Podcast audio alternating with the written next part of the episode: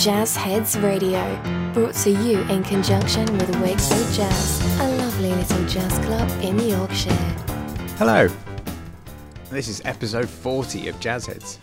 This time we're featuring drummer Robert Castelli. He's originally from New York City and he now lives in Barcelona, and that's where I got to catch up with him. Sadly, only over Zoom though. Uh, I haven't factored foreign travel into the Wakefield Jazz budget just yet.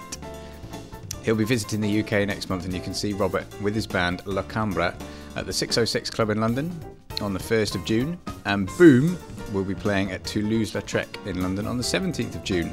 And hopefully, we'll get to see him at Wakefield Jazz in the not too distant future. You can visit robertcastelli.com for more info, music, and other bits and pieces, and a full track listing of today's podcast will be available in the description. Visit wakefieldjazz.org for gig listings, reviews, podcasts, and lots of info about our great little club. Thanks for listening.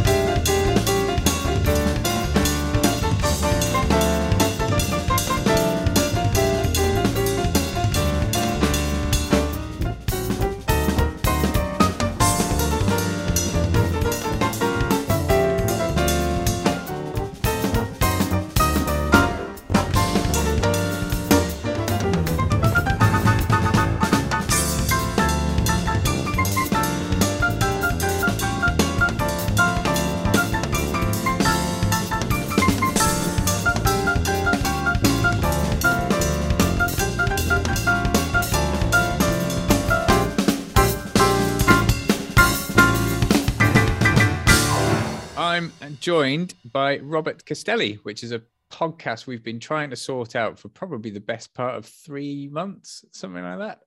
I don't know. I, I stopped counting with this COVID thing, like two weeks, two years, you know? It all blurs into one, doesn't it? Absolutely.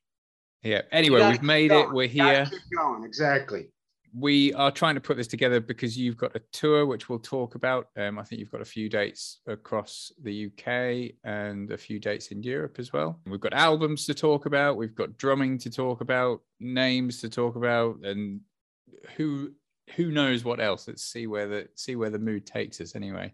Well, so thanks, Robert. Thank you so much for joining us.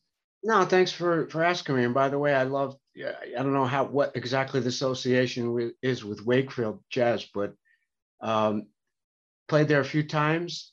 And I remember before I got the gig there, reading in one of the jazz publications in, in, in the UK there, that it was the best audience to play to, one of the most appreciative audiences. And I have to say, I played there two or three times, and like the second and third time, people came back, and right. it's just no. So anyway, yeah, hooray, Wakefield. Yeah. It's a nice little club. And yeah, so, I know exactly what you mean about the audience. They're, they're always yeah. there. They're always in, they always enjoy it. it. Doesn't matter what the music is. Pete uh, Rosser, our promoter, does a fabulous job of putting on a really diverse uh, mix of music. So it's something for all tastes. Um, um, but there, there's always a crowd and they always love it and they're always supportive and nice and friendly. And yeah, it's a great atmosphere. Um, people seem to really enjoy playing there, which is always a bonus. And yeah, so it's a good good night. So if anybody's stuck for something to do in Wakefield on a Friday night, uh, I, rec- I recommend it highly, folks. Highly. Thanks so much, Robert. Um, should we should we kick off with your tour then? Well, tell yeah, us okay. tell us what the plan is behind this. Is this I'm, I'm, uh, I'm, something you planned yourself? Have you? You know, I had done a recording during. Basically, I did the recording like three days before lockdown in Spain. So we were going to go back in the studio and tweak a few things. I mean, it's jazz, so it's all live, but we were going to maybe add a couple of tunes. And um, then we were in very serious lockdown where you, you couldn't leave the flat except to go to the supermarket between June and, uh, sorry, between March and June of 2020. So I didn't I wasn't sure if I should release it, and I released it at the end of 2020. And it, 2021 started to do some gigs, and then things opened up a little bit, but not quite. And then in April, I had booked a few gigs for November of 2021, not knowing if things would be open. And they were. I had eight things booked. I had four gigs and four workshops, and I ended up having two workshops canceled and one gig canceled because of COVID and people not going out. But one of the things was the I didn't know it at the time was part of the EFG London Jazz Festival. Mm-hmm. So that was the November 20th or so. So mm-hmm. I've been trying to tour. The point of all that is I've been trying to tour the, the new release, but haven't been able to do it. And then since I live in Spain and recorded the music in Spain, I actually had uh, gigs in Vienna and and Switzerland, but they got, got canceled, and I was going to go with my guys here that recorded the music, and we weren't able to do that. So I have a, a, a bunch of guys in, that I use when I go over there. That I'm fortunate enough that these really good musicians want to play my music, and and um, so I'll be back. I'm, I'm doing Oliver's on the Oliver's on the 23rd next Saturday, this coming Saturday, and then I'll be in June at 606 on the first, right, and Toulouse-Lautrec on the 15th. In at at uh, 606, it's like uh, a band we call Lo Cambra. It's Francesco Lo Castro, Bruno De Ambra, Robert Castelli, and we had done many trio gigs uh, in the last few years they were the guys I played with in November, and we were just going to make it a quartet with the bass player. So at 606, we're doing like a combined repertoire of all of our releases because we all released music in 2021 or late 2020. But at Toulouse-Lautrec, and then in September, I'm I'm at the Bear Club, and I'm up north at uh, Northampton Art Center, Wolverton, and some other places. Um, so things have been coming in gradually. You know, like I've had a Right. lot of, as you probably know, a lot of people have had stuff canceled, and then you have to rebook, and then you have to add on. But the people are dying to go out. That's the thing, you know. Yeah. Have you um the one the gigs that you've managed to do? I presume they've probably felt really good for for you and the audience. I don't know. I don't know if it's because I'm a drummer, but people respond to rhythm, you know. So when- I play, it's it always seems like the rooms, you know, yeah. But also because people want to go out and want to have a good time, the the res- the the whole feeling of playing a gig is just a little bit better, you know. What's the name of the trio? Because you've got you've got a trio of doom, haven't you? And you've Yeah, got boom well, quartet. I- Is it- Yeah, I, I my first project was Trio of Doom, and that's a that's a play on words to Jaco Pastorius, John McLaughlin, and Tony Williams' Trio of Doom Mm. in 1979 at at the Havana Jam, and they recorded, but they never released it because Jaco was at the point of losing his mind. He was grad, you know, and he was getting out of control then.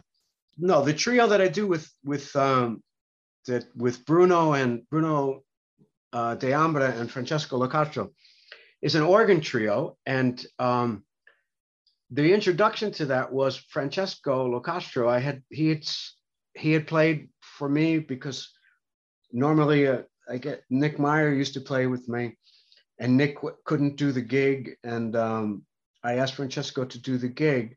So when I came back another time, I needed a keyboard player, and he recommended Bruno. And our first gig was a bassless organ trio, you know, the original organ trios, guitar, organ, drums. And he calls off this thing. Normally, we were at an, we were actually was at an Italian restaurant and uh, in uh, Sicily. It was called Descalzo at the time.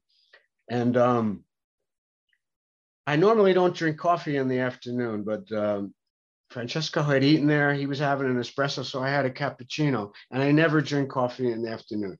And then Bruno said, "Let's play this tune," and he counted it off. And it was just like 90 mile. And I said, Are you sure you want to do it that fast? And he was like, one, two, bam. And then we were like, Pow. And I was like, but we had never played together before. We had never even rehearsed. And it just like fell into place. But it basically like this the the, the tempo was so that they created a vortex that kind of sucked everything into it. You know what I mean? But Brilliant. at the end, at the end of the at the end of the tune, I said to Bruno and Francesco, I said, good thing I had that cappuccino before the you know.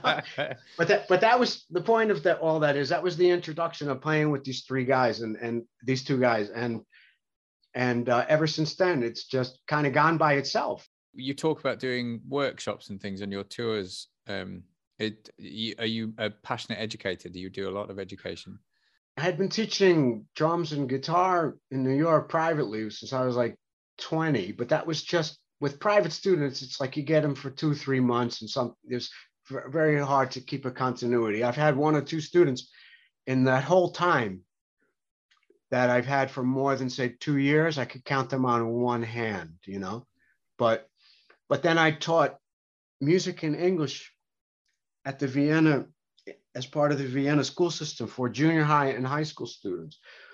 And then i always do um, the educational things when i'm touring. So yes i like that because it one it keeps me humble because it's like when i'm ready to to to, uh, to give a lesson i pull out some material that's maybe 10 years old and i'm like i'm going to do this today. And then i'm like shit i used to be able to play that.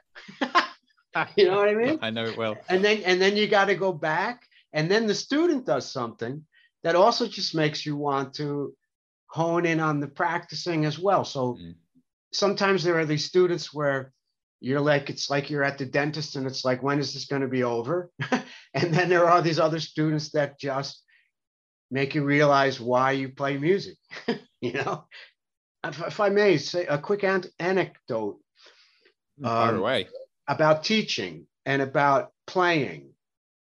When I was doing the first one with elephant drums years ago, six or seven years ago or more, they called it a master class. And in the United States, we use the word workshop. Master class is specifically for university level or upper, you know, um, postgraduate type of university level, master class. So this drum academy used the word master class. And like two months before the, the, the date, they said, Robert, we have a lot of interest, but we haven't sold a lot of tickets. They said, because some of the students thought the word master class was intimidating. They thought it would be above their level. So when you ask me about teaching, this is going to students and teachers alike. I said, well, let me let me let me come back to you. Let me find something to motivate people to come. And I found a, a quote from Confucius that said, What's the difference between the master and the student? And the difference is the master has failed more times than the student has tried. So the first thing I tell my students are because a lot of them they want to come to they come to me because they want to learn songs. Nobody comes and wants to learn rudiments and whatever, you know what I mean? They want to learn songs, you know. And I ask them, are you willing to suck first? Are you willing to be terrible? Because if you can't get over not being good, you're not going to get past not being good. Who are your heroes then, Robert? Well, the thing is, I kind of went backwards. You know, when I was growing up, everything was pop music. Um, my dad was a gigging musician, so I would carry his gear and I would go and hear the first half of a jazz standard. And then when we had to pick him up at the end of the night, like the last half of a jazz standard, you know. But yeah. he worked in a record shop. He worked in a music publishing house, which became an instrument and uh, record store. So all of my brothers and I, we got all our instruments in our record collection from that. My father, we could just say, this new record came out, we want this. He would bring it home, you know. So in the beginning, it was all the rock people, and most of them were British, like Ringo and Ginger Baker and Carl Palmer and, and uh, Bill Bruford. But but the American drummers like Danny Seraphine from Chicago, the band Chicago. Dave Garibaldi, I discovered later, but from that same era. So my my heroes in the beginning were just, I guess, my father. My first big drum influence was Mitch Mitchell because he was a jazz drummer in that really killing rock thing where Larry Coryell once described Jimi Hendrix experience as a trio. He says, You have to understand, Jimi was this really like petite guy, and he had this little tiny trio that sounded like an avalanche coming down off of Mount Rushmore. Mitch Mitchell really turned my head around, as the saying goes. And then I went backwards to jazz, mm-hmm. and I discovered. Was there, a, was there a particular track of Mitch's that that got your attention at the start? Anything you remember in particular? Of Mitch Mitchell. Yeah. Probably Fire, and that's what was called the go-go beat. Very exciting drumming. They were like creating a whole new thing. You know, that's that's the thing like that I feel doesn't happen a lot. There's a lot of good music, but a lot of the stuff I listened to when I was a kid, whether it was the progressive rock from England, like ELP, yes, or whatever, King Crimson, or or the stuff in the States. No one was doing that at the time. They, it was all complete. That was the thing. It was different. Now everything is like a copy of something successful, you know, regardless of the genre, you know. So, but anyway, Mitch Mitchell was my my biggest influence growing up and got me into discovering the jazz drummer. Stand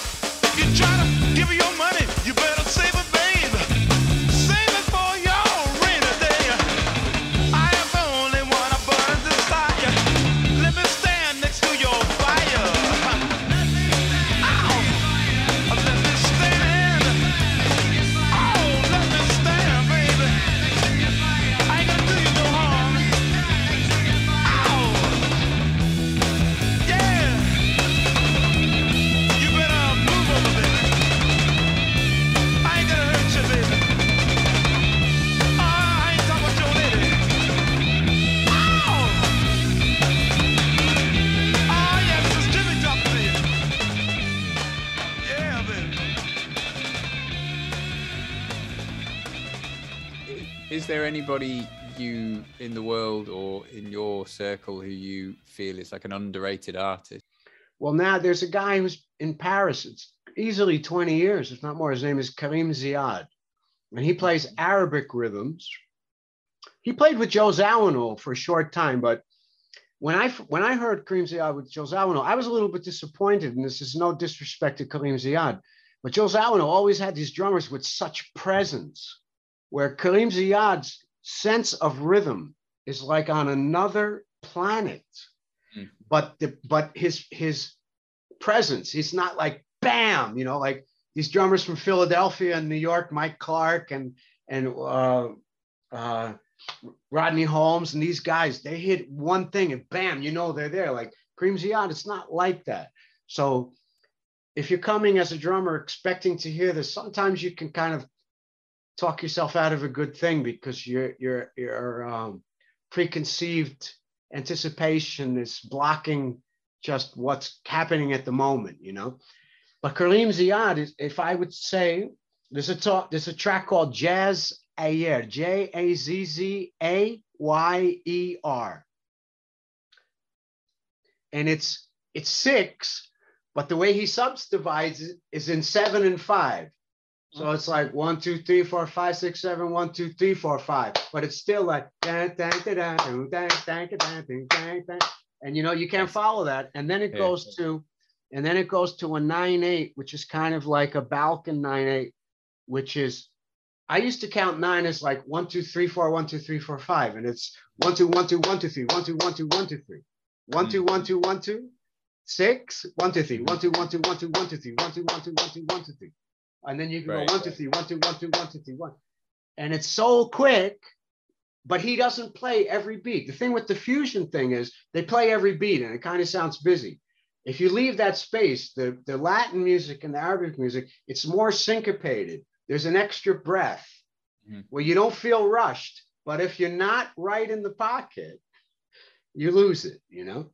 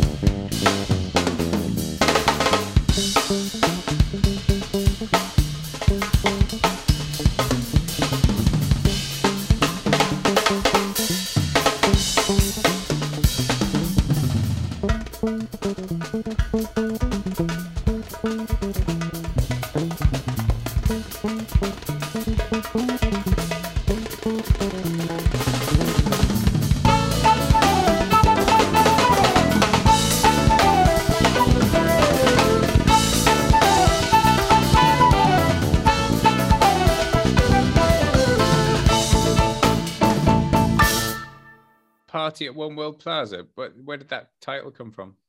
Well, um, it's a play again, a play on words. Um, in New York, there's uh, one world.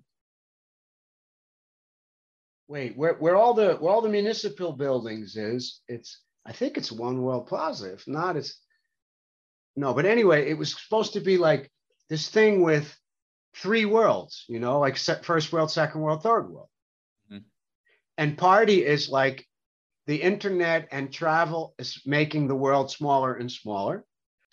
We can kill each other or we can have a party. So party at One World Plaza was like, well, you're you're in another country. Well, we're still neighbors. Let's have a celebration. Let's celebrate. So the idea of that party to celebrate life, One World Plaza means the place where everyone comes together anywhere in the world. You know, I would I would say Vamos is the opening track from Party at One World Plaza. So, but my second favorite is Floatin', but Floatin' is really dark. Vamos, all the all of the music on Party at One World Plaza, I had written some of it years before. I just had never released it because I I was married, I got divorced, and if and you know, if you know you get divorced, you know, it takes all your money and you can't really do a whole lot except be divorced yeah. you know? So so um some of the, so all of the music on party at one world plaza had been recorded before the year that i recorded party at one world plaza. But i had written vamos really quickly and it came together and it's got this energy and it's getting really good response. So i would say my first favorite from the new release is vamos and my second favorite is floating Thank you so much, Robert. Um, okay ben pleasure Enjoy the rest of the tour. I hope it goes so well. Um, and we'll catch you again very soon. Thank you. Thanks. Thanks a lot, man. Cheers.